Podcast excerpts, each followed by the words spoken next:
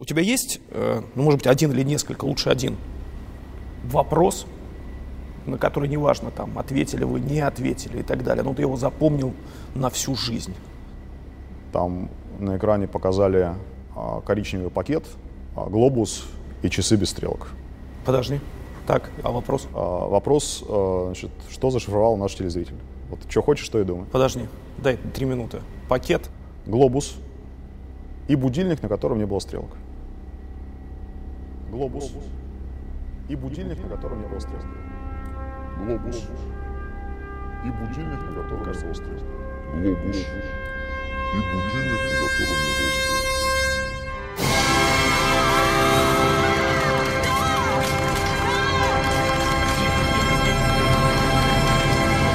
блин, круто.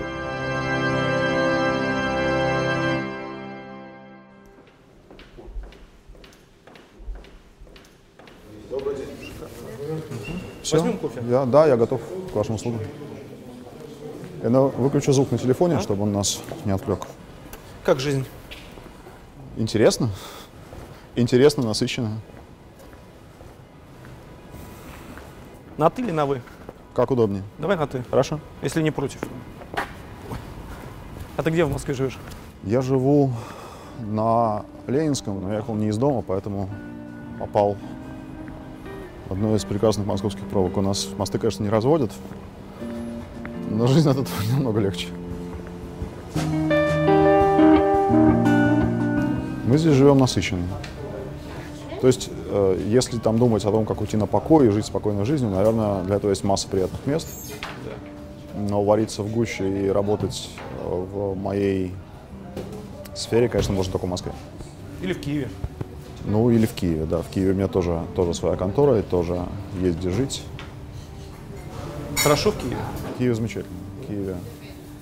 Ну как, а, там тоже интересно, хотя по-своему. Там интересно со знаком плюс. Там гораздо а, свободнее дышится во всех отношениях. Вот прям ты ощущаешь? Вот прямо да. да. А, потому что по Москве люди ходят с такими лицами, как будто их а, вот им нужно сейчас либо кинуться на амбразуру, либо их возьмут и пойдут на расстрел. Вот, вот так вот примерно это все устроено. Ну, Я у тебя, утрирую, да, у я- тебя просто среда еще такая общение. Среда, конечно, все усугубляет, но по, по самоощущению, да, а особенно вот сейчас лето прошло, да, вот летом еще более-менее, там кто-то улыбается даже местами. Сейчас начнется осень московская, и это все будет э, в полный рост. В Киеве проще, в Киеве лучше. А, Но, как говорится, есть у нас еще дома дела. Поэтому меня постоянно спрашивают, а почему, почему ты не взял украинский паспорт, почему туда не переехал? Ну вот, вот пока не переехал, потому что здесь еще есть что делать, и с каждым месяцем все больше. Ну а что, когда ты здесь доделаешь, ты будешь брать украинский паспорт? А, я не знаю. А Зачем? В шестнадцатом году, в шестнадцатом году я думал, что вообще, может быть, придется просто в одну ночь сложиться э, и уехать с чем, чем есть, потому что было ощущение, что сейчас будет горячо. Мы этот период прошли, тогда за нас всерьез не взялись, и похоже, что и сейчас тоже не планируют. Ну, значит, можно работать.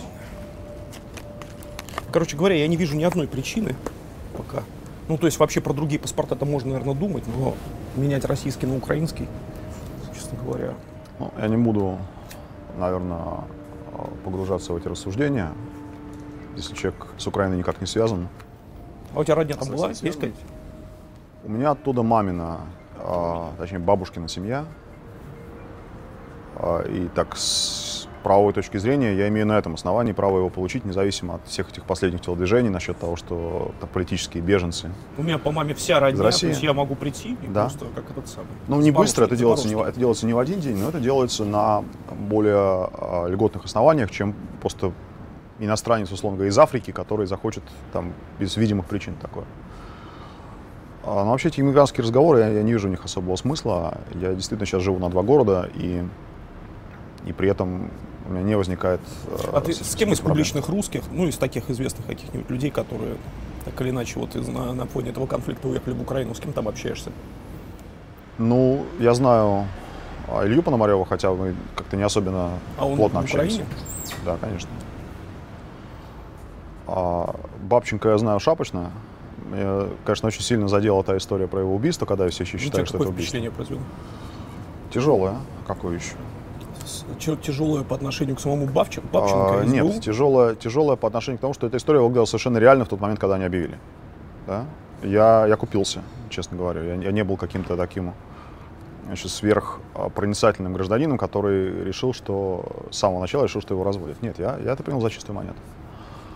И там понятно, что мы все рады, что, что Аркадий жив и что его не убили, но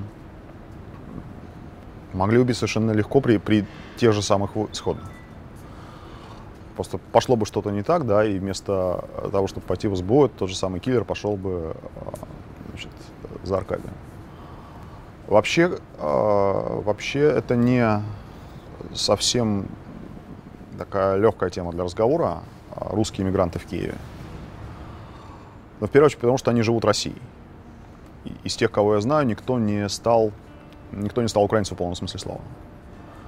Они все еще читают, э, у них лента в их там соцсетях, да, она вся русская, она вся про Россию. И э, мне казалось странным, когда я читал в книжках про вот этих русских иммигрантов первой волны, которые работали таксистами в Париже в 20-е годы и читали там какую-нибудь русскую мигрантскую прессу, потому что им было интересно, что у них на родине. А сейчас я это вижу своими глазами, в меньшем, конечно, масштабе. Но если это гораздо проще за счет того, что, что мы живем в одном и том же интернете. А, Но вообще такая миграция, она а, не сладкая. Та же самая фигня, мне кажется, с головой происходит не только у тех, кто в Украину уехал, но и тех, кто куда угодно, Лондон, даже Рига, что угодно. Все живут в России. И все несчастны совершенно. Все несчастны.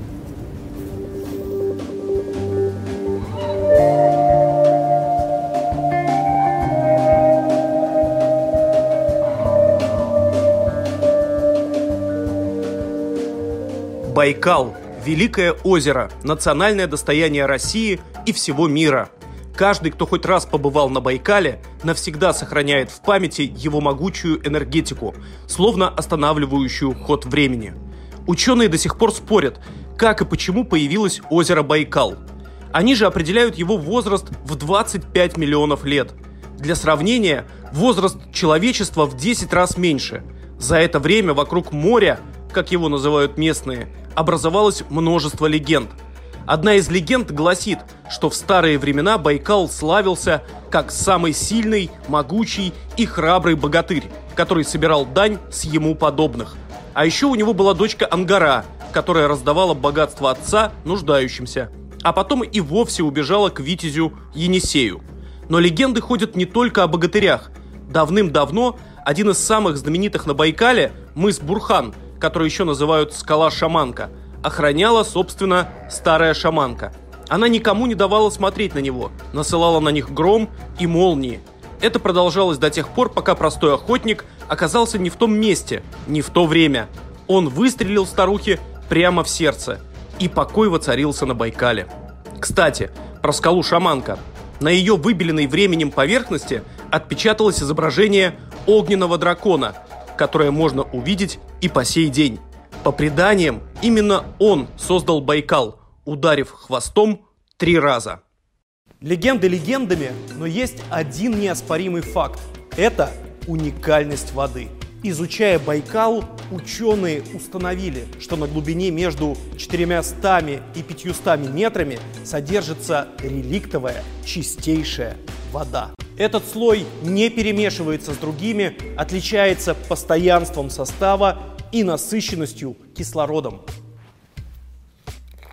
Вода сверхлегкой минерализации Байкал-430 добывается именно из этого слоя на глубине 430 метров. Отдельно хочу отметить дизайн упаковки. Бутылку удобно держать, и она приятно лежит в руке. Восемь разных пейзажей на этикетках символизируют многообразие байкальской природы и дают возможность каждому увидеть свой Байкал. Байкал 430 – чистейшая вода из глубин Великого озера. Ищите на полках магазинов или закажите домой по ссылке в описании.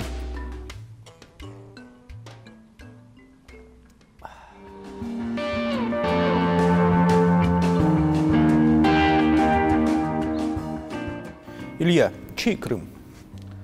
Крым украинский. Сейчас он а, России аннексирован, если говорить с позиции международного права. Украинский МИД настаивает на том, что он не аннексирован, а оккупирован. Это два разных правовых режима.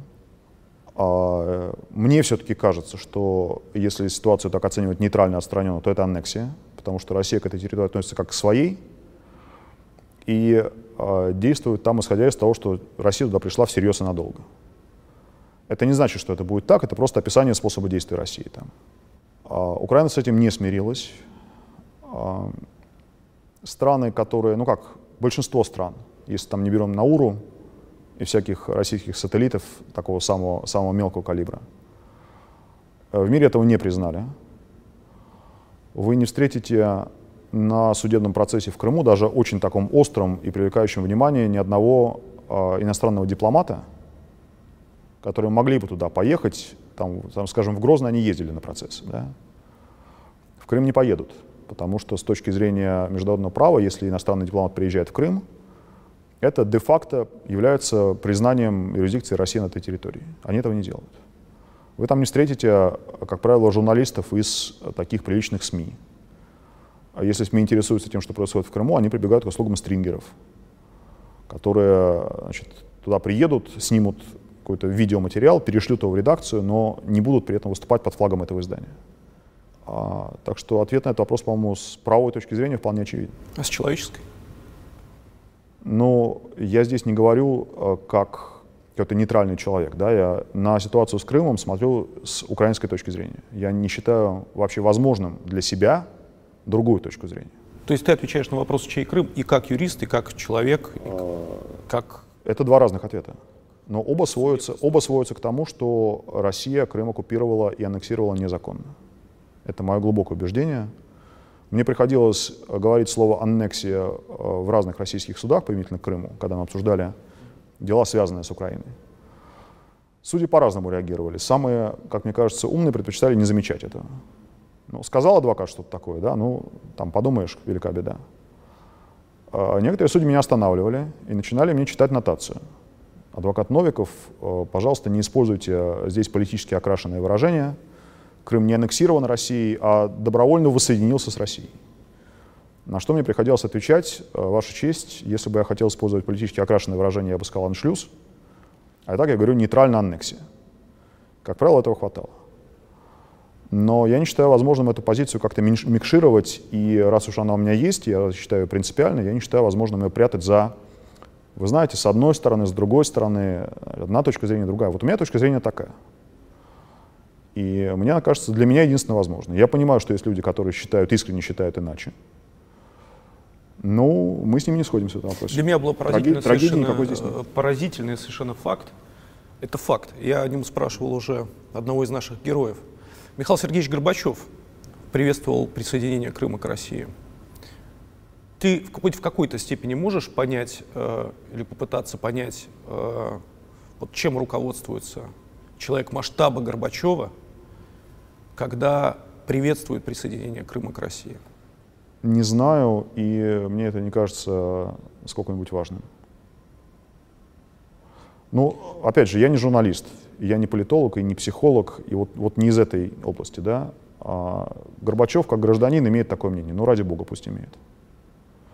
Он сделал много всего хорошего. Я, э, его сейчас ругают с обеих, как-то с обеих сторон, да, и, и я считаю, что он развалил великую страну, ну, в основном, да, и те, кто считают, что он ее недостаточно полно развалил, для меня это, э, ну, отставной руководитель государства, да. Э, мне есть за что ему сказать спасибо, но для меня его точка зрения по тем или иным вопросам, которые не сходятся с моей, не представляет никакой проблемы. А есть э, среди людей тебе близких, знакомых, для которых, вернее, для тебя мнение которых чрезвычайно важно, но они по-другому относятся к э, вопросу о Крыме? Я не могу такого сказать. А, нет, есть вопросы, по которым... Э, дискуссии... Нет, принципиально. Вот. Нет, нет, нет, есть вопросы, по которым дискуссии вообще не может быть. То есть нет такого, что, а, там, допустим, в вопросе Крыма а, значит, кто-то мне может что такое сказать, и я задумаюсь и как-то вот начну свою позицию, может быть, переоценивать. она сформировалась, эта позиция, здесь просто нет места для, для, для диалога, да. Я просто понимаю как данность. Ну да, такой человек, он об этом думает иначе. Ну, ну и что, в конце концов, да? Нет, я понимаю, что есть такая э, зелотская э, значит, позиция, что вот скажи мне, чей Крым, и я буду с тобой разговаривать или не буду. Для меня это не так, просто потому что мнение того или иного человека по этому вопросу э, ну, не определяет, э, по сути, ничего, да? Ну вот ты поддерживаешь аннексию Крыма, а если ты ее не поддерживал, было бы что-то другое? Нет. Ну, я могу с тобой говорить о чем-то ином. Я могу с тобой, в принципе, беседовать, я могу с тобой вести дела. Ровно потому, что этот вопрос принципиальный, и для меня он э, решается вполне определенно, я могу очень спокойно относиться к тому, что кто-то на него смотрит по-другому. Здесь нет такого, не знаю, я вообще себя не отношу к интеллигенции, вот такой, как, как к страте преемственной по отношению к вот этому э, значит, русскому интеллигентству начала 20 века, да, вот с этим надрывом, мыслями об ответственности перед народом, там, бремени образованного человека и так далее. А, мне поэтому очень легко видеть мнение отличное от моего, не потому что я э, как-то очень толерантен к этому, а потому что я могу себе позволить быть равнодушным к этому. Ну, ты со мной не согласен, ну, ну и что? А, другое дело, что есть вопросы, которые действительно требуют обсуждения и требуют, там, скажем, вот, вот в моменте здесь и сейчас какого-то общего подхода, иначе просто не получается совместно выстроить, не знаю, работали или совместно выстроить какой-то позиции. Понятно. Вопрос э, в высшей степени неопределенный. И все-таки, как ты думаешь, при нашей жизни, мы с тобой ровесники, Крым российским останется? Нет, я думаю, нет. А, должна как-то очень трагически неправильно сложиться политика в Украине, чтобы вот эта аннексия могла быть заигранной. Я не знаю, что должно произойти внутри Украины, чтобы этот вопрос был окончательно снят с повестки дня в пользу России. А, мы знаем примеры такого рода затянувшихся, замороженных оккупаций или территориальных конфликтов, ну, тот же самый Северный Кипр, например, да? Если бы Турция вошла в состав ЕС, то, может быть, проблема Северного Кипра осталась бы проблемой эмоциональной, там бы не было просто внутренней границы, это вот эта вот граница территории, да? И этот замороженный конфликт мог быть, быть таким, а, ну, не знаю, чем типа истории Эльзаса, да? Вот сейчас, вот сейчас важно, Эльзас и Лотаринги, они французские или немецкие. Вы едете на поезде из Германии в Страсбург, там в какой-то момент вы замечаете, что изменился язык указателей, вы понимаете, что вы въехали на территорию Эльзаса. Но с практической точки зрения, а, значит, вот вы живете в Германии или живете во Франции, и вообще что это за территория, да? Он, наверное, эмоционально важен для тех, кто живет там, и там, для, для других там, да, немцев и французов. Но э, никаких повседневных неудобств он не вызывает и вызвать не может. История с Крымом, она другого свойства. А, России и Украине не светит в ближайшее время оказаться в рамках какого-то одного более крупного образования. И этот вопрос сам собой не решится. А, да, эта ситуация может быть заморожена на какое-то количество лет, при том, что любому, кто придет на смену Путину, не знаю, кто это там, Навальный это будет или это будет Шойгу, неважно, этому человеку придется заново сталкиваться с решением вопроса о Крыме. Отложить его на неопределенное время в будущем э, не получится. Каждый раз при смене девиза правления в России этот вопрос будет возникать снова и снова с той, с той же остротой. Путин Крым не отдаст, пока он у власти и при жизни.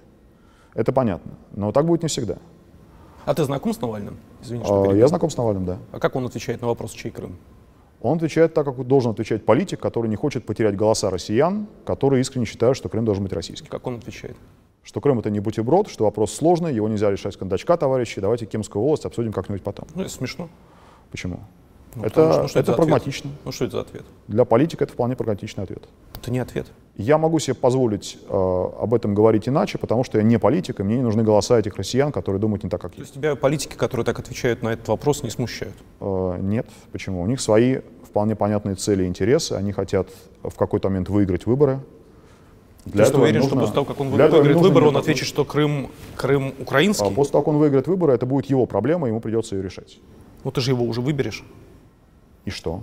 И что, а если он скажет, что Крым российский, как ты будешь к нему Значит, он будет дальше? иметь тот же самый головняк по этому поводу, который сейчас имеет Путин. Может быть, даже в более усугубленной форме, потому что а, к Путину все привыкли, и многие вопросы ему не задают, там на каких-нибудь саммитах, да, или вот этих вот семерках, двадцатках и так далее, просто потому что понимают, что это бесполезно. Любой новый человек, который придет, столкнется с тем, что ему на эти вопросы придется отвечать. Многие вещи, которые были заморожены при Путине по причине их безнадежности, моментально окажутся размороженными.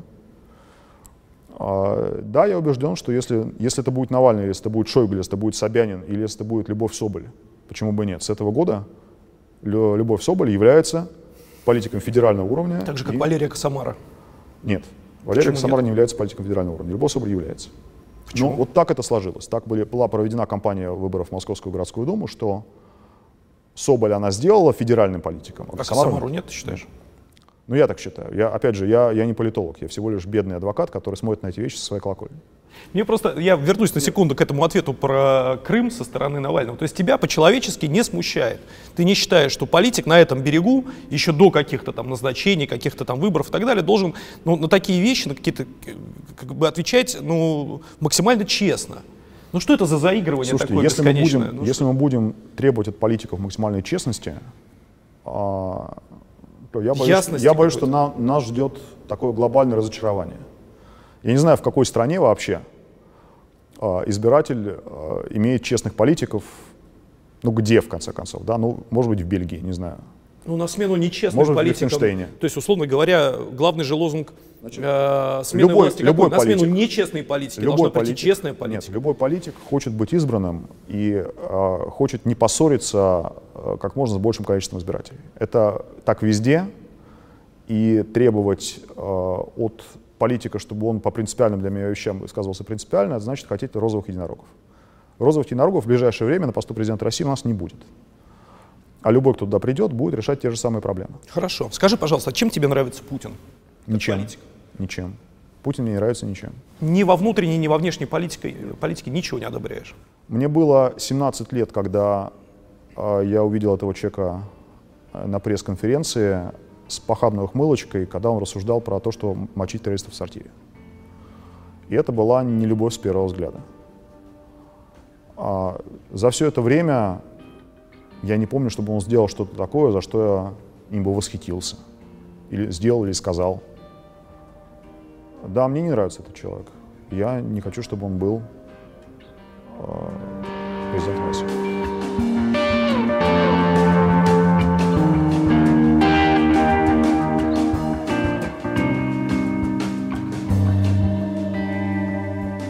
Родители гордятся тем, что ты делаешь?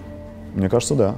А ты, они сами тебе об этом не Ну говорили? как, нет, родители, я понимаю, что родители меня бы любили любым. И если бы я был, э, не знаю, любили меня, если бы я был единороссом, наверное, даже единороссом бы меня любили.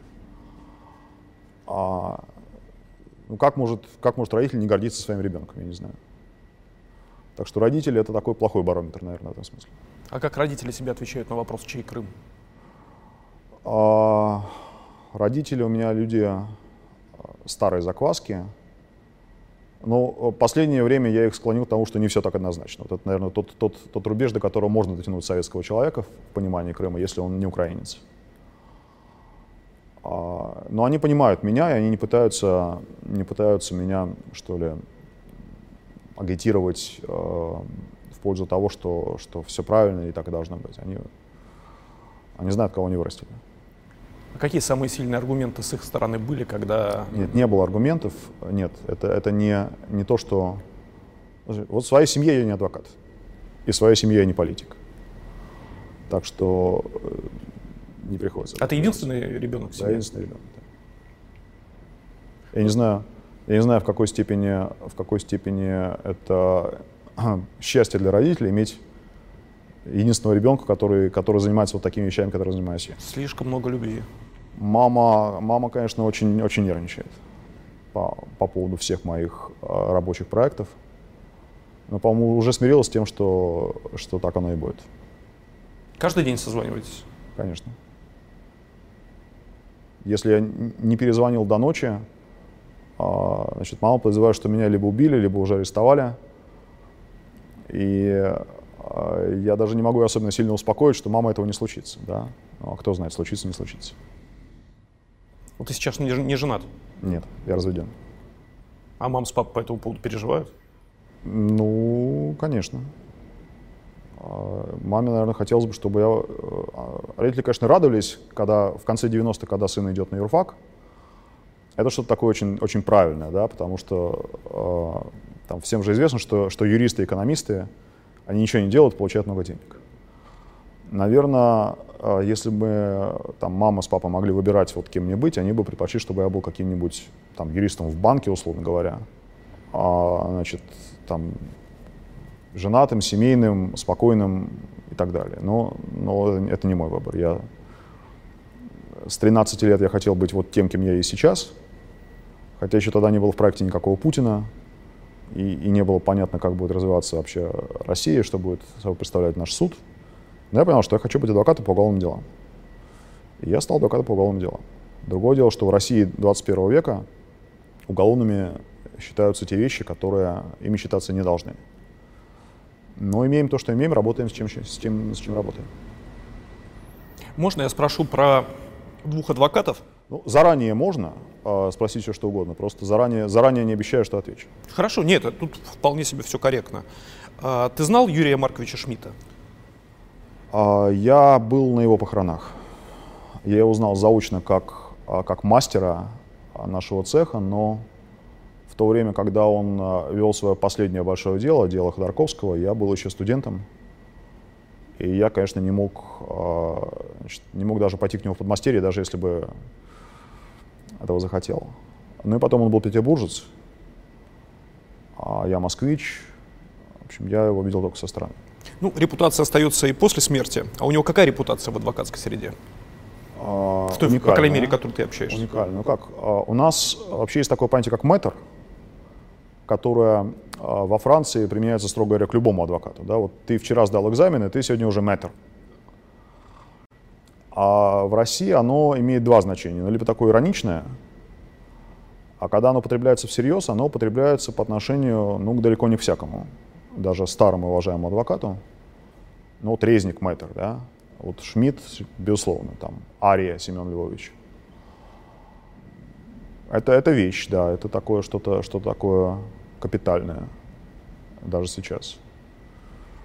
Э, Опять же, есть некое противостояние между Москвой и Петербургом. Вот, э, вот Шмидт, он скорее, скорее петербургские адвокаты ставят его выше, чем Резника, да, а московские ставят Резника выше, чем Шмидта.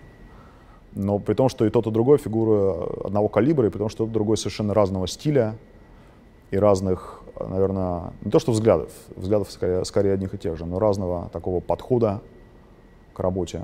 Ну, так, в принципе, и должно быть, потому что, а, потому что не, не, только, не только в нашем ремесле, в любом искусстве а, там, крайности, э, крайности скорее оказываются э, проявлением чего-то такого, да, э, высокого, чем такая середина, которая на самом деле редко бывает золотой.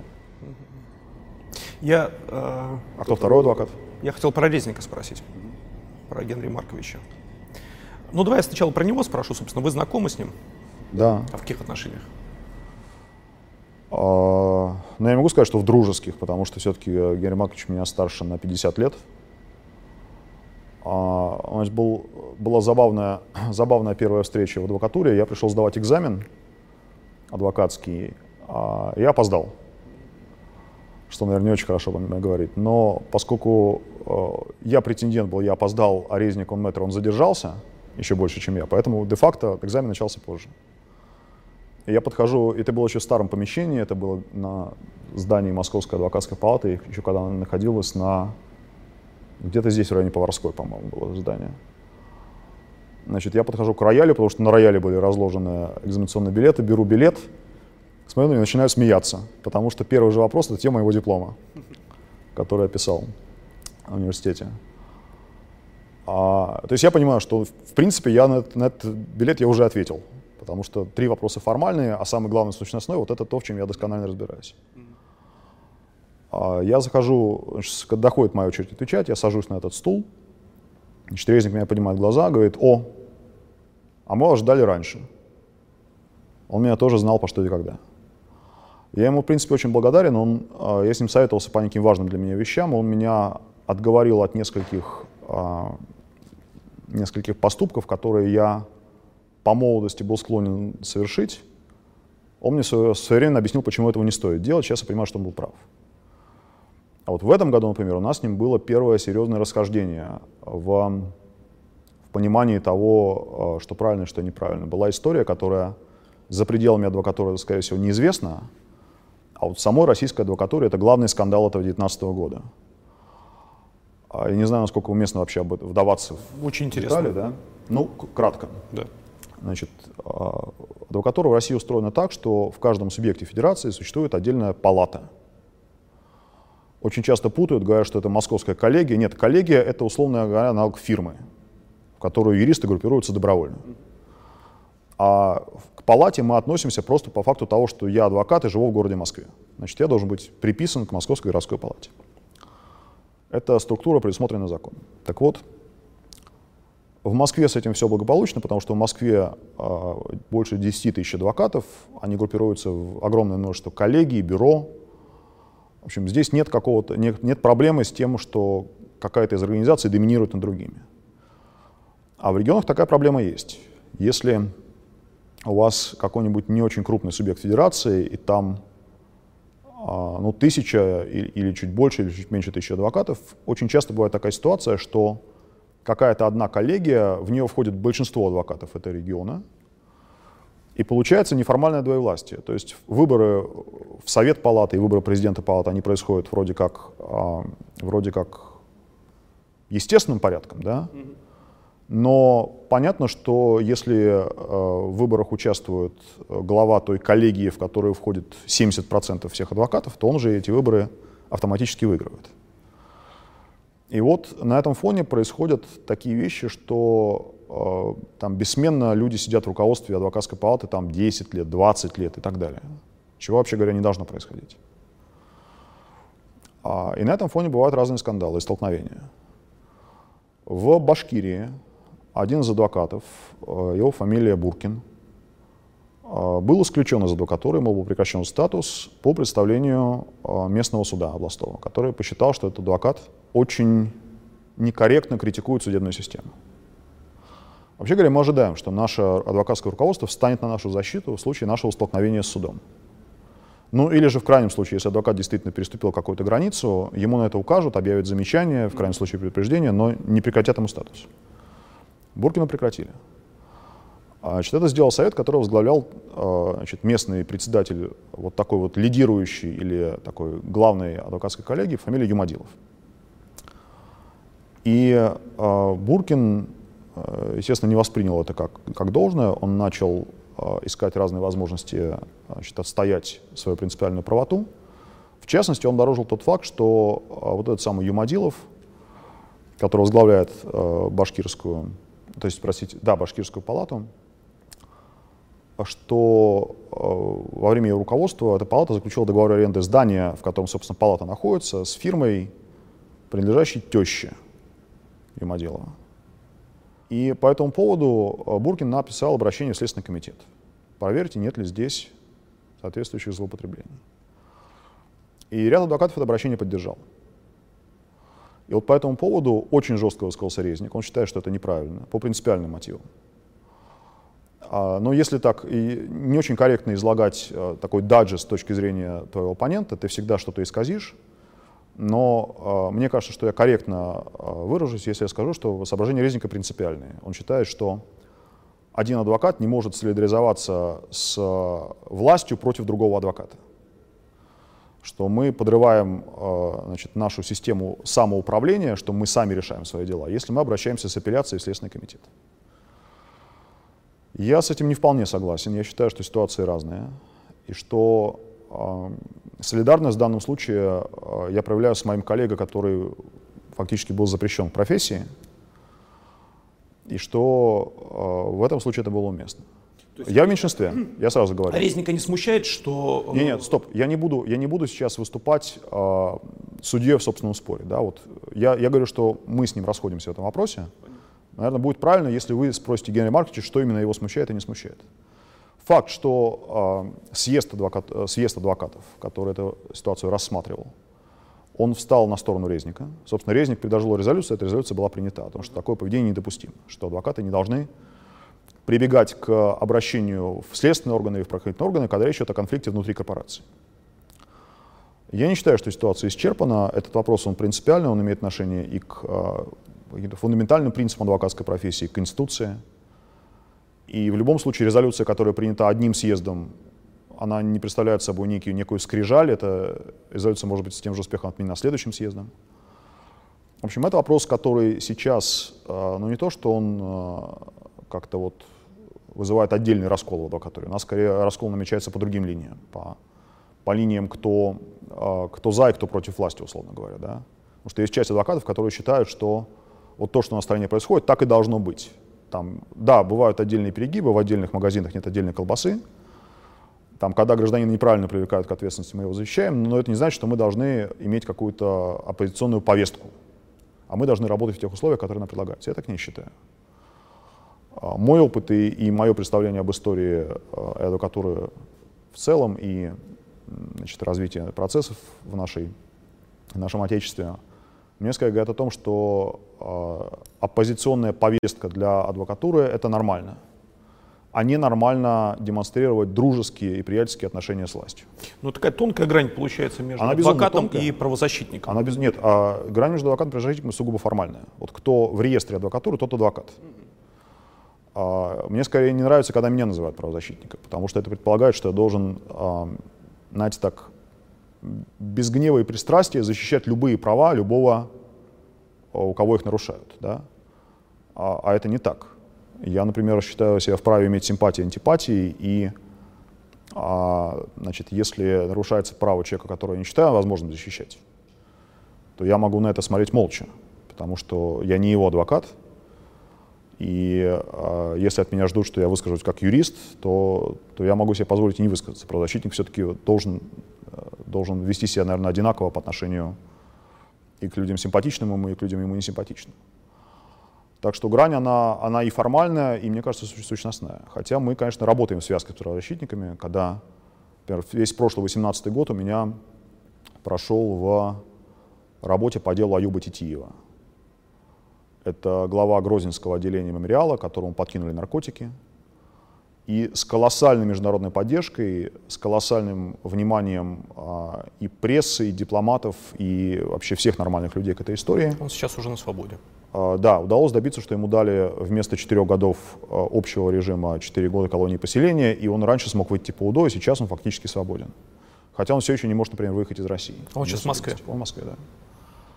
Но вот здесь а, это дело такого рода, это, конечно, очень показательный пример, где адвокаты сотрудничают с правозащитниками, и где их работа и где наша работа. Наша работа, собственно, в суде, их работа скорее вокруг суда.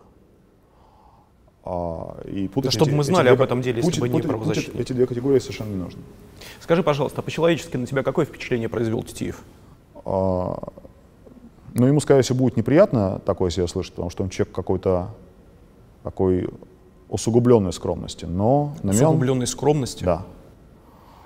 А, люди, которые знают его лучше и, и дольше, чем я, наверное, могут объяснить это лучше, чем я. Но а, он, наверное, самое близкое к тому а, из тех людей, с которыми я пересекался по работе, самое близкое к тому, что мы называем святой. Причем святой, конечно, в исламском понимании, да. Опять же, я, наверное, сейчас говорю какие-то еретические вещи. Наверное, Аюб, услышав, что я такое про него говорю, мог бы обидеться. Но он а, абсолютно искренний, он не показной, потому что я видел а, большое количество людей, которые значит, носят эти, все эти вот исламские шапочки, как-то очень на показ выставляют вот эту свою духовность, при этом ведут себя совершенно по-свински. Вот Аюб ничего не выставляет на показ. Люди, которые, опять же, знают его дольше, чем я, говорят, что он очень мягко всегда как-то вот подходит к тому, что, допустим, люди в его присутствии курят или пьют алкоголь. Да? В то же время, если это, если это касается человека из, из его семьи, допустим, да, он может очень, очень твердо настоять на том, что значит, нужно себя вести так как, так как он должен себя вести в соответствии с, э, с его пониманием, раз уж ты говоришь о себе, что ты мусульманин, веди себя вот так. Но он не, а, насколько я знаю, никогда никому в жизни не сказал ни одного грубого слова. Он, э, при этом он всегда очень твердо, а, твердо отстаивал то, что он считал правильным.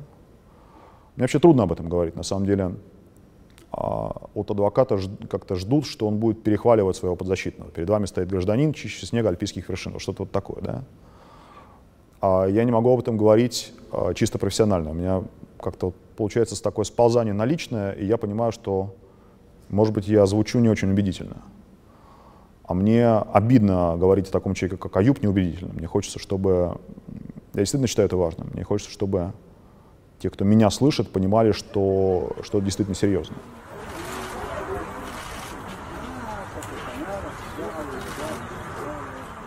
Наверное, самое лучшее, самое лучшее было бы, если бы спросили об этом людей, которые знали Аюба еще, э, еще во время Первой и Второй Чеченской войны, когда он там фактически под огнем э, людей спасал вот непосредственно от смерти здесь и сейчас, и когда он потом помогал восстанавливать школы, и когда он потом помогал восстанавливать какую-то нормальную человеческую жизнь, вот из того периода, потому что я с ним познакомился уже, уже сквозь прутья решетки. Да? Я его видел уже а, в той ситуации, когда у него не было возможности так себя проявить, как себя проявляет человек, предоставленный самому себе.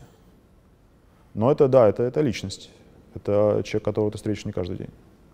Скажи, пожалуйста, а еще такой, совершенно просто по-человечески. Э, мы все прекрасно, ну, то есть удаленно мы все так примерно представляем, примерно очень, э, что происходит э, в Чеченской Республике сегодня. Примерно, я подчеркну, потому что я там сам не был, и мои впечатления складываются исключительно из прочитанных каких-то материалов и так далее, и так далее, и так далее.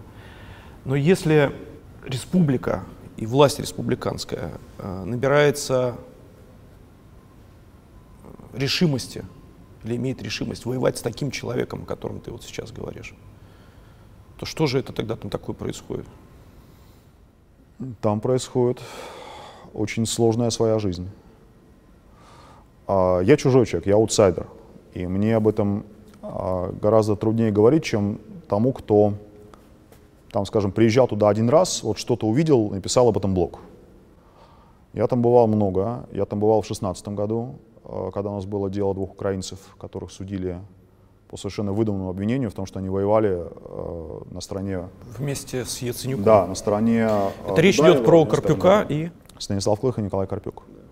Я там был во время процесса Титиева. А, я там видел вещи гораздо более сложные, а, чем вот это вот, вот черно-белое, да, что власть, там, да, тирания и прочее. Там люди, которые... Там вообще очень много силовиков. Там гораздо больше а, разного рода силовиков, и полицейских, и приставов, и разных отдельных, значит, отдельного, отдельного спецназа, которые при разных ведомствах и так далее. Людей в форме очень много и с оружием.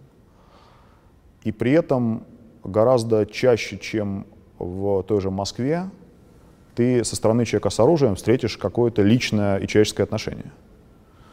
Потому что для а, зашуганного начальством какого-нибудь среднестатистического там, полицейского сержанта в Москве ты не человек, а ты э, значит, гражданин пройдемте, да, или ты адвокат отойдите. А, а там вот это вот может быть, не характерно именно для большого города, характерно скорее для такой э, жизни на лоне природы, да, или там в маленьком поселке, где, где каждый каждого знает или знает его родственника. Там гораздо э, с большей вероятностью ты найдешь вот такое отношение, когда тебе относятся как, как к человеку и ведут с тобой разговор.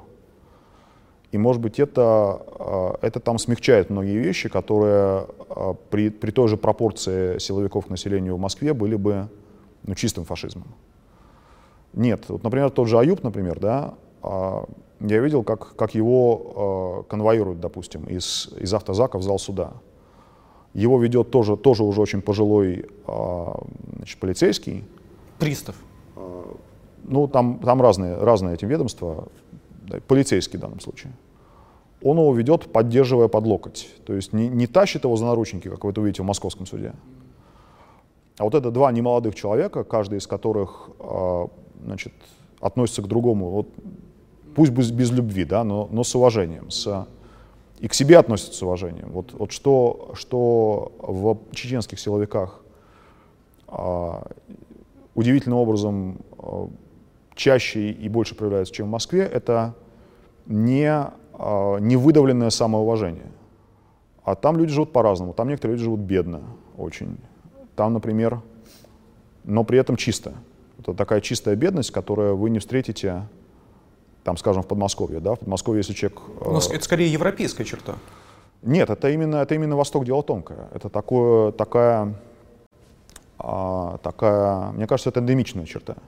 Мне, мне не кажется, что это, что это что-то европейское, что это очень, очень, Латвии, очень местное. Вот в Латвии бедная страна, но при этом очень чистая. А, другая, другая страна. А, к чему я все это говорю? К тому, что вот видя, видя Чечню, ну пусть даже не всю Чечню, да, в основном Грозный, и в основном там Курчелой, но видя ее а, много раз, я не вынес такого впечатления, что там есть Кадыров и ничего кроме Кадырова. Там есть разные люди, которые живут очень по-разному, очень по-разному себя ведут.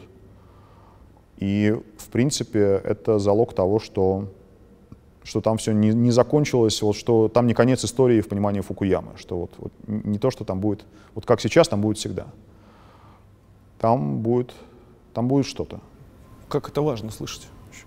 Ну, это, это то, что я вынес. Да. А вот как в Москве, э, про Москву я такого сказать не могу. Москва, она большая, она тоже разная, но она по-другому разная, чем, а, чем Чеченская республика. Здесь, а, если уж проявляется какое-то а, властное стремление кого-то раздавить, но здесь тебя, скорее всего, по приказу мэра Москвы Собянина не застрелят из проезжающей машины. Да? Но если тебя прикажут посадить, тебя посадят и будут с тобой обращаться как, не знаю, как с бревном. Вот типичная ситуация в суде, когда кого-то привозят в наручниках Э, избирать ему меру пресечения, то, что э, судья, прокурор, следователь будут при этом человеке обсуждать его права, э, ну, как что-то совершенно отвлеченное. Э, допустим, да, есть важное такое право, э, значит, иметь достаточно времени для подготовки к защите. Во что это вырождается у нас? Э, человека привозят, там, может быть, в избитом совершенно измордованном состоянии. Очень может быть, что после одной, то и нескольких бессонных ночей. В грязной одежде. Его привозят в суд, и судья ему задает вопрос, э, там, обвиняемый Иванов, когда вам вручили обвинительное заключение? И судья интересует только один вопрос, ему его вручили за 7 суток, до вот текущей даты, или, или менее чем за 7 суток. Потому что если менее чем за 7 суток, нарушили его права. А если более, то и не нарушили его права, а все остальное не важно. А вот это, это московский подход, и он, конечно, ну, не, не чисто московский, я просто работаю в Москве, живу в Москве. Там, понятно, что такое же отношение вы встретите в большинстве вот этих наших а, регионов. А, Кавказ в этом смысле все-таки отличается. Мне так кажется.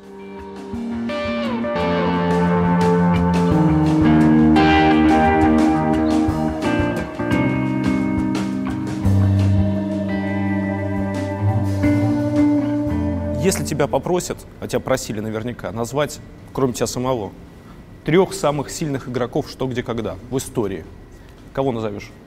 Есть такой классический, еще советских времен, анекдот про то, как правильно отвечать на вопрос «Назовите 30 самых великих коммунистов всех времен», да? Маркс, Энгельс, Ленин, 26 бакинских комиссаров и вы, товарищ начальник.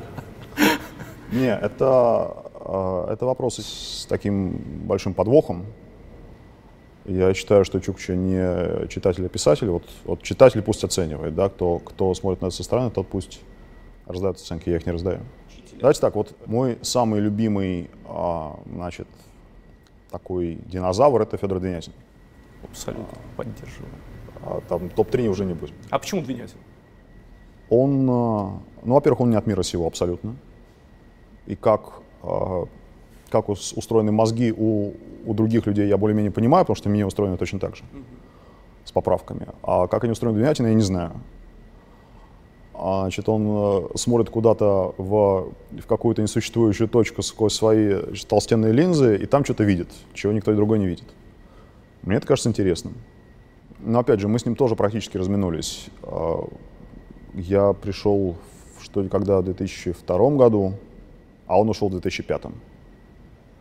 То есть я его тоже скорее знаю как, а, как зритель, а не как значит, товарищ по оружию. То есть в одной команде вы ни одной игры не было вместе? Скажи, пожалуйста, а почему, собственно, вот, э, твоя версия какая, или, может быть, ты знаешь, почему он все-таки принял решение завязать с этим раз и навсегда?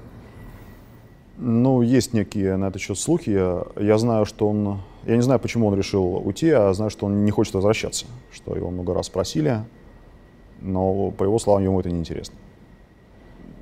Мне кажется, это обидно. Я бы еще на него с удовольствием посмотрел. А тебе больше не предлагали? А, нет. И, ну, точнее как, меня постоянно спрашивают, значит, а когда вернетесь, когда вернетесь. Я, э, я устал объяснять, что для этого нет никаких предпосылок потому что я ушел в 2016 году, я ушел на фоне того, что стало невозможно делать вид, что адвокат Новиков, который защищает врагов народа, и тот Новиков, который улыбается с Первого канала, это два, не два разных человека, а один и тот же. И с тех пор ничего не поменялось. Я не могу, например, там пойти на какой-то компромисс и сказать, что, вы знаете, вот теперь я больше не буду ругать начальство или теперь я больше не буду говорить ничего неприятного, или там вести себя неприятно, или не буду там ездить в Украину и, и прочее, прочее, прочее. Да, буду. С японской и китайской мудростью вы справились, и теперь индийская. Мужчины ученые от книг, а женщины... Ну вот я выбираю между вариантами от мужчины от природы. Наверное, все-таки от природы, потому что женщина близка к природе. И есть такие вещи, которые женщина знает с рождения, а мужчина не знает никогда. А, мне кажется важным, чтобы эта передача дожила ну, в общем, жила как можно дольше. Потому что это действительно, многие говорят, что это отдушина, это действительно отдушина. А, при том, что понятно, что это было а, что-то уникальное в тот момент, когда не было интернета, а был только телевизор. Сейчас, когда интернет есть, это не уникально, но все равно это что-то... в YouTube ее очень много смотрят. Да. Это что-то такое, а, ну, чего нет похожего, и что, общем, сделать, трудно сделать похожим. Есть а, передачи, которые снимаются по франшизе, в бывших республиках Советского Союза, но идея та же самая, да, и, и поэтому, что с нуля такой же передачи не получилось, потому что франшиза возможно только потому, что помнят вот это перво, первоисходник. А, ну хорошо, пусть это будет. А с моим присутствием это невозможно. Прости меня за этот вопрос, он совершенно как бы личный, но просто любопытно по-человечески. А Крюк хороший чувак? Да, мне кажется, да. Ну, конечно, конформист, но он конформист такой, такой искренний. Ему искренне хочется а, жить спокойно и а, не иметь головника из-за политики, которая его окружает. Борис делает передачу, которая ему досталась по наследству. И, скорее всего, от него тоже пойдет по наследству. А, ну, дай бог. Дай бог. Да. да и дай бог не скоро. О чем вообще сыр-бор? Если, если я не, не возражаю, если я не, не считаю себя ущемленным и значит, э, утесненным, то, то, то вам-то, собственно, из-за чего бунтовать. А вообще этот разговор про, про что и когда, он, по-моему, кажется связанным с политикой, именно потому что моя работа связана с политикой. Это не, а, это не самый острый вопрос значит, бытия и, и современности. Там, скажем, вот в, этом году был скандал с э, моим другом Ильей Бером, редактором э, «Кто хочет стать миллионером» на Первом канале, и, и Александром Друзьям. Да, да? Да. А Илья твой друг? А, Илья мой друг, да, 20 лет. Э, и к друзьям очень хорошо отношусь. И, в общем, там мне миллион раз уже успели задать вопрос, Илья, кто в этой ситуации прав. А я не отвечаю, кто в этой ситуации прав. Ну, формально я не, не могу на это вообще отвечать, потому что э, Илья Бер ко мне успел обратиться еще до того, как вся эта история вышла в паблик. А что ты ему сказал? К адвокату. А вот что я ему сказал, я не могу говорить, и что я об этом думаю, я не могу говорить, потому что есть такая вещь, как адвокатская тайна. Понятно. А он к тебе прислушался? А, то же самое. Вы его об этом спросить можете, а меня об этом спросить не можете. Точнее, можете, но я не отвечу. И друзья люблю как э, такого, значит, нашего знаете, любимый дедушка. Все, наше все, да? да. Наше, наше все, да. А, ну, по крайней мере, вот в этой истории нет политики, да. А, а в моей истории она есть, и это, по-моему, заставляет людей, которые а, пытаются со мной эту тему обсуждать, как-то вот а, придавать ей э, гораздо больше значения, чем она Я есть. спрашиваю, знаешь, не потому, что тебя там все об этом спрашивали, или ты там действительно... Я просто многолетний, ну, то есть вот сколько я себя помню, я реальный фанат этой программы. Просто фанат. И мне по-человечески э, не спросить тебя, так сказать, о том, что является частью, огромной частью моей жизни, программа, ну, совершенно просто невозможно. Можно еще два вопроса Конечно. про программу? А, Кто из знатоков, а, безусловно, тебя поддержал в твоем решении завязать вот в этой ситуации? Ну, моя команда отказалась играть в том сезоне. А, Хотя я считал это неправильным. Кто там в тот момент был? Там Олесь Мухин, там а, Гриша Алхазов, там Вальман Талыбов. Ну, собственно, началась эта история еще раньше. Началась она в 2014 году, когда а, один парень из нашей команды, а, Толя Бугаев, одессит, он уже тогда понял, а, значит, к чему все это идет. Он, он, он тогда ушел. Потому что, э, ну, мы очень долго на эту тему дискутировали. Я тогда ему оставил мысль, что, ну, ну подумай, что первый канал, в конце концов, частота. Это сколько там герц в эфире, да? А какая разница, что там в новостях перед, э, перед передачей «Что когда» говорят какие-то вещи про украинских фашистов? А он считал, что есть разница. Сейчас я понимаю, что он был прав. Что это, наверное, не, не только несущая чистота, а это еще а, это нечто большее, да? Как-то так. У тебя есть, э, ну, может быть, один или несколько, лучше один, вопрос, на который неважно, там, ответили вы, не ответили и так далее, но ты его запомнил на всю жизнь. Вот, вот просто number one. Нет, я не могу выделить один. А, Были всякие разные интересные ситуации, и в минус, и в плюс. В плюс был вопрос очень простенький, такой незатейливый. А, Значит, там был ребус, по сути. Там на экране показали а, коричневый пакет, ну вот как, как для сэндвичей, а, глобус и часы без стрелок. Подожди. Так, а вопрос? А, Вопрос, а, значит, что зашифровал наш телезритель? Вот что хочешь, то и думай. Подожди. Дай три минуты. Смена поясов, на- завтрак, допустим, здесь, да? Нет? Поел, полетел, проснулся. Пакет, вот этот, как в Пакет Макдональдсе для с собой. сэндвичей, да. Без всяких а, надписей. Глобус и будильник, на котором не было стрелок. Курьерская доставка, курьерская доставка. Курьерская доставка, нет, ребят? Служба реклама доставки. Зашифровано все-таки. Зашифровано в этом плакате. Быстро в любую Плакат это, то есть это как-то... Быстро в любую Да, это точку. плакат. Первый Быстро на завтрак школьный. Мне кажется, фанат «Что и когда» все-таки, наверное, видел это в эфире. Нет. Нет? 24 Или хотя бы часа. на ютубе. Не знаю, ну какой ответ? В общем, ответ был «Что и когда». Потому что неизвестно, что лежит в пакете, неизвестно, где, Блин, да, круто. потому что Земля, А вы неизвестно, ответили? когда. Значит, там была такая ситуация. Это был Блиц. То есть этот вопрос вообще предполагал 20 секунд. Просто блиц или супер? Просто. А, но это был Блиц, э, на который у нас... э, это было Блиц при счете 5-4.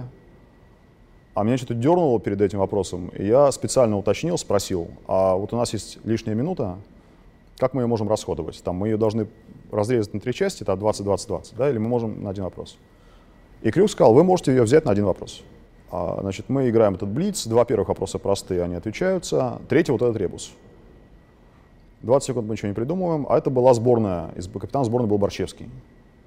Это была сборная лузеров, на самом деле. Это была команда, составленная из э, игроков, которые, команд, которые проиграли в этом сезоне. Слишком много проиграли, и пришлось вот компоновать. И э, поскольку это обсуждено перед минутой, то Борщевский говорит, мы берем минуту. То есть мы над этим вопросом, на который нужно было думать 20 секунд, думаем 80 секунд. И секунде на 75 до меня доходит, что вот это что и когда.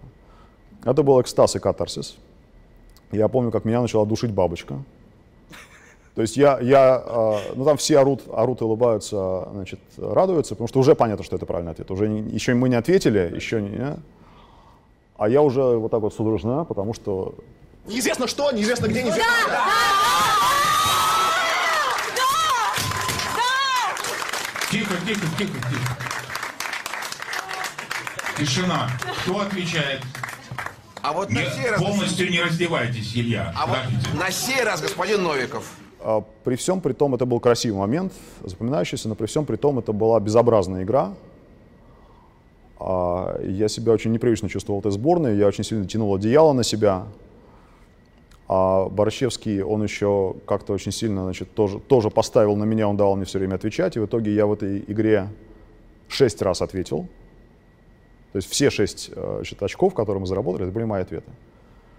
И мы в итоге э, игру выиграли, но никуда потом не прошли, потому что счет был 6-4, он не позволял значит, дальше выйти в финал года. И это было безумно обидно. То есть это такой очень амбивалентный момент. С одной стороны, а, момент красивый, если его вырезать и взять отдельно взятым. С другой стороны, конечно, счет на табло, вот, да, как, как в футболе, счет на табло был не, не самый лучший. Ну и бывало, конечно, всякое. И, и, и обиднее были вещи. Был, например, вопрос, э, там я остался играть этот решающий раунд, и был вопрос про деревню, которую называют Родиной Снегурочки. Ты один остался? Да. И, Как вопрос звучит? И меня э, деревня в Орловской области, почему ее считают Родиной Снегурочки? И у меня затык. Я понимаю, что э, я физически не могу выбрать между тем, что там жил значит, писатель, и там жил композитор. Что Снегурочка, да? Римский-Корсаков? Да. Или там жил э, самый а, Островский, не, не Островский? Островский. Островский, да. В итоге, в итоге там действительно жил Островский. Но я понимаю, знаете, когда коротит, а, обычно я к этим вещам как-то спокойно относился. Но это был очень ответственный момент. В общем, а, меня закоротило, и я ответил очень ерунду какую-то, что там какая-нибудь какая-нибудь, э, рекордная высота снежного покрова, что-то вроде этого. А я до сих пор не могу объяснить, почему ответил так. И, и люди, которые, а, которые тоже бывали в этой ситуации, когда значит, в ответственный момент и ты, и ты не можешь вытянуть, и ты а, значит, отвечаешь не то что заведомую ерунду, но, но потом в спокойной обстановке ты понимаешь, конечно, что это и была ерунда, и что так нельзя было говорить. А, Да, такое бывает. Блин, ну была же Наш, история, когда... наш мозг, наш мозг, он действительно уязвим для, а, для паралича, который происходит от от ответственности момента. Была история, когда ты взял Суперблиц. Ну, а что там такого? Так, блин, а сколько игроков вообще в истории клуба брали Суперблиц? Достаточно много. Да? Это не, не уникальная история. Хорошо. Ну, это, еще- это приятно. Это всегда приятно. Это нет, нереально. Это нереально. Нормально. 2-0. 2-0.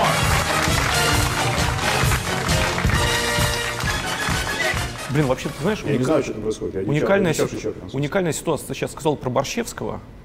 Представляешь себе, то есть вот есть вещи, которые могут объединить за одним столом, сейчас там, например, вдруг так случится, может не на Первом канале, но в принципе, а, двух адвокатов, таких разных э, судеб и взглядов, Вообще как адвокаты, ты и Борщевский. адвокаты, они объединяются гораздо, гораздо легче, чем это может показаться. Даже нет ничего ненормального в том, что адвокаты двух разных сторон, которые вот только что там друг друга плевали всячески, да, они в перерыв судебного заседания идут пить кофе вместе.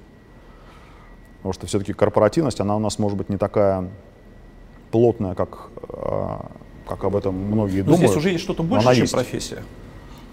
Например, ситуация с Борщевским. Ну, человек, который, ну, нет адвоката, который бы сильнее ассоциировался с э, защитой, так сказать, прав самого государства. И ты, как человек, который, ну, нет больше секунду. адвоката, который бы больше ассоциировался, с, в кавычках, с врагами Я, народа. я это понимаю как комплимент. Это не так, ни в том, ни в другом случае. Борщевский все-таки защищает государство или там власти, да, не в качестве адвоката, а в качестве чиновника. Он, да, он, он приобрел известность, когда он был адвокатом, но э, вот все те годы, когда вы видели его там в Конституционном суде или в Верховном суде, э, защищаем точно точку зрения правительства, он это делал в качестве государственного чиновника, представителя правительства России в Конституционном суде, Верховном суде и ныне покойном Высшем арбитражном суде. Такая у него должность. Ну, ты понимаешь, что как, как вы войдете в историю? Пройдет сто лет, А, если еще история уверен, что через сохранится. сто лет, ну, слушайте, это будет как Панаев и Скобичевский, да? Кто такой Панаев, кто такой Скобичевский? Когда это писал Булгаков, это, может быть, еще, еще кто-то их помнил. Сейчас те, кто читает «Мастера Маргариту», для них это просто две фамилии. Вот я не уверен, что... а, ну, все понимают, о каком эпизоде я говорю, да? Когда, когда бегемот с Коровьевым приходит в, в писательский ресторан, и им нужно как-то представиться. Один говорит, я Панаев, другой говорит, я Скобичев- Скобичевский. Это забытые, тогда полузабытые, а сейчас совсем забытые литераторы середины 19 века. А Я не думаю, что через сто лет э, там кого-то из нас будут вот прямо помнить как государственные фигуры или общественные фигуры начала 21 века. А тебе важно закрепиться в истории? А, Я понимаю, что от меня это не зависит. То есть я делаю то, что я считаю правильным и могу сделать вот здесь и сейчас.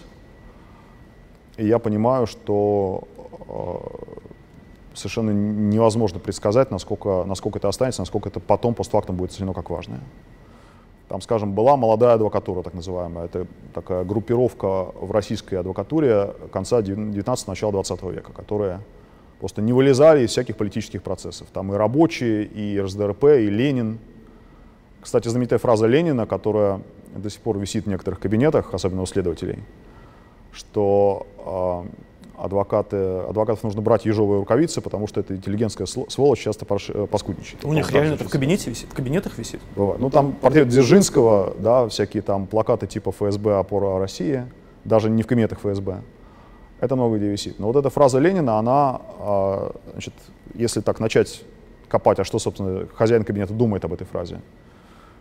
Он думает, что это правитель Ленин сказал об адвокатах. На самом деле это подсудимый Ленин сказал о тех адвокатах, которые защищали большевиков. И в том смысле, что адвокат пытается что-то там такое умничать и говорить про законы, про статью такую, статью секую, а судебный процесс — это просто еще одна трибуна, и нужно своего адвоката заткнуть, встать и пламенно изложить точку зрения партии на происходящие процессы. И вот я к чему это? А, вот это тогдашняя молодая адвокатура, которая потом массово пошла в первую и вторую Государственную Думу.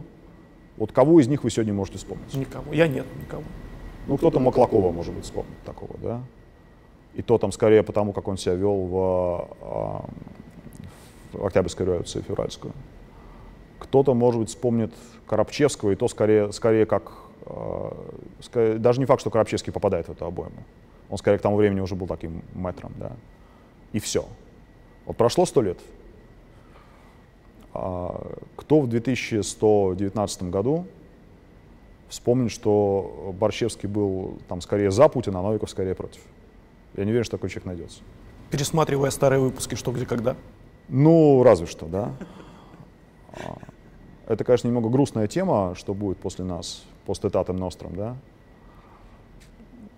Но это я к тому, что я скромный человек и не переоцениваю свое место в истории. Хотя не скромный, хотя, конечно, не скромный и, может быть, переоцениваю свое место в настоящем. С большой долей вероятности, ну, не во- хорошо, с какой-то долей вероятности в 2024 году, да, у нас выборы президентские. Ну, по графику, да. Они состоятся, и с какой-то долей вероятности э, человек из э, нынешней системы власти, ну, снова появится какой-то преемник. Называют три фамилии, чаще всего, вот, когда мы разговариваем, это Медведев, Собянин или Шойгу. А, ну, вдруг перед тобой оказался этот бюллетень, и тебе надо поставить одну галочку. Ты бы за кого поставил из них троих? Странный вопрос. И какой-то очень отвлеченный. Я вообще не уверен, что пойдет именно так. Развитие дел. А, Я абсолютно уверен, что такого, такого выбора не будет. То есть эти, эти трое не окажутся в одном бюллетене ни при каких обстоятельствах. Если э, ситуация будет развиваться так, как ты говоришь, то там будет кто-то один из них, и ему достанутся все галочки от всех э, бюджетников, Естественно, пенсионеров, один. Я имею в виду, умерших. что на, на, не существовавших никогда на людей стадии выбора далее. преемника. То есть из этих трех людей хоть кто-то один у тебя хоть какую-то симпатию вызывает? Или меня- наименьшее из зол? Слушайте, вообще выбор меньшего из зол, он, как правило, приводит к выбору зла, которое по факту оказывается не наименьшим. Ну хорошо, тогда второй вопрос. А кто из ныне действующих общественных деятелей, может быть, там, из людей, которые не заявили пока себя в политике или уже заявили, на твой взгляд, мог бы стать президентом после Путина в России? Или тебе, тебе бы этого хотелось? Я вообще не понимаю такого подхода. Понятно, что лидер оппозиции Навальный, безоговорочно, сейчас. Для тебя безоговорочно. Ну а кто может с ним конкурировать? Вот, вот так вот. Кто может оспорить его лидерство? Есть такой человек? Нет, я не считаю, что а, этот разговор вообще осмысленный в таком виде. Мы сейчас пытаемся прогнозировать ситуацию в России через пять лет. Это вообще дело неблагодарное. Да. А, там пять лет назад, в 2014 году, а, ну, наверное, можно было предположить, что Путин все еще будет президентом, да, и, и ситуация с Крымом все еще будет заморожена, и война все еще будет продолжаться. Но а, там, скажем, в, в девятом году предположить, что будет в 2014, по-моему, не мог никто. Согласен. Нет, э, я вообще, еще раз, я не политолог. Вот э, там мой новый свежий подзащитный Егор Жуков, студент вышки, он политолог, он очень любит об этом рассуждать. У него есть какое-то свое видение, у меня такого видения нет. Я человек приземленный, я человек здесь и сейчас. а, выборы 2024 года, будут ли они.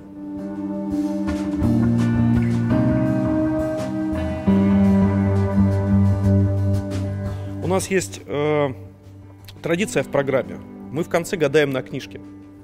Гадаем просто, подводим это к разговору и заглядываем в 24 год, если угодно. Ну, на самом деле, просто в будущее. Книжка стихов Егора Летова. Э, должен тебя предупредить, что может попасться ненормативная лексика.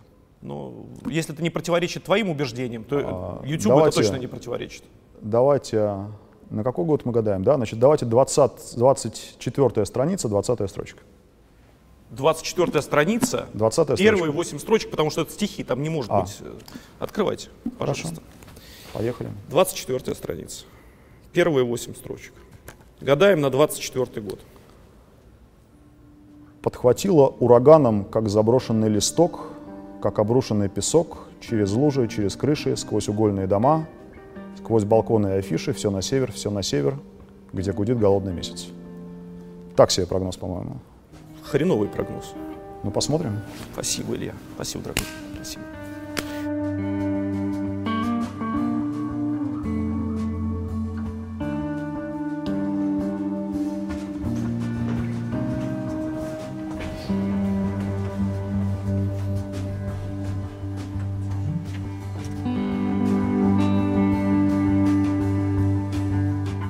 Что, наш традиционный конкурс. Оставляйте ваши вопросы для Ильи Новикова в комментариях. Автор лучшего вопроса получит его любимые книги. Книга номер один «Стерн. Жизнь и мнение Тристрама Шенди. Джентльмена». Книга номер два Умберто Эко «Имя Розы». Книга номер три Хаек «Дорога к рабству». Книга номер четыре Гарднер, один из детективов о Перри Мейсоне. И книга номер пять «Остров сокровищ» Стивенсон.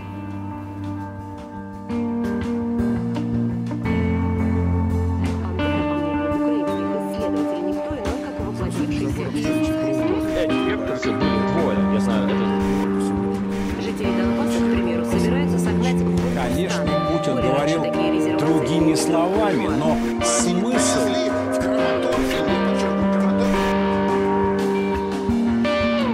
синичек, потому что они желто-синие украинские граждане. И всячески избегать поддержки, а Двух человек сожгли во Львове за то, что они не встали на колени. Кто сегодня в Украине?